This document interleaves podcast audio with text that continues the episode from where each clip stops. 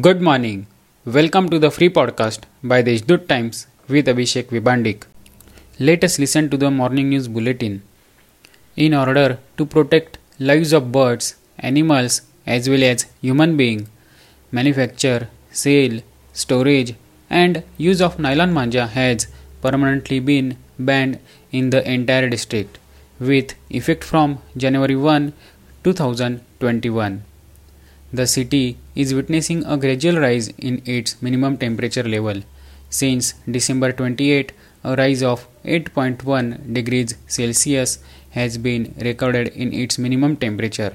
On Saturday, a minimum temperature of 18.5 degrees Celsius was recorded in the city.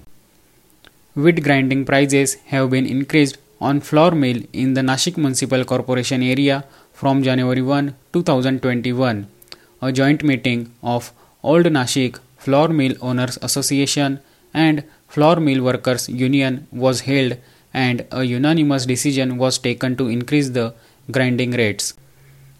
On the backdrop of proposed flyover from City Center Mall to Divya Lab, trustees of ancient Masoba Maharaj Temple in Untawadi have demanded heritage tag for a centuries old banyan tree in the vicinity, which the trust fears that the tree may get harm due to the flyover work.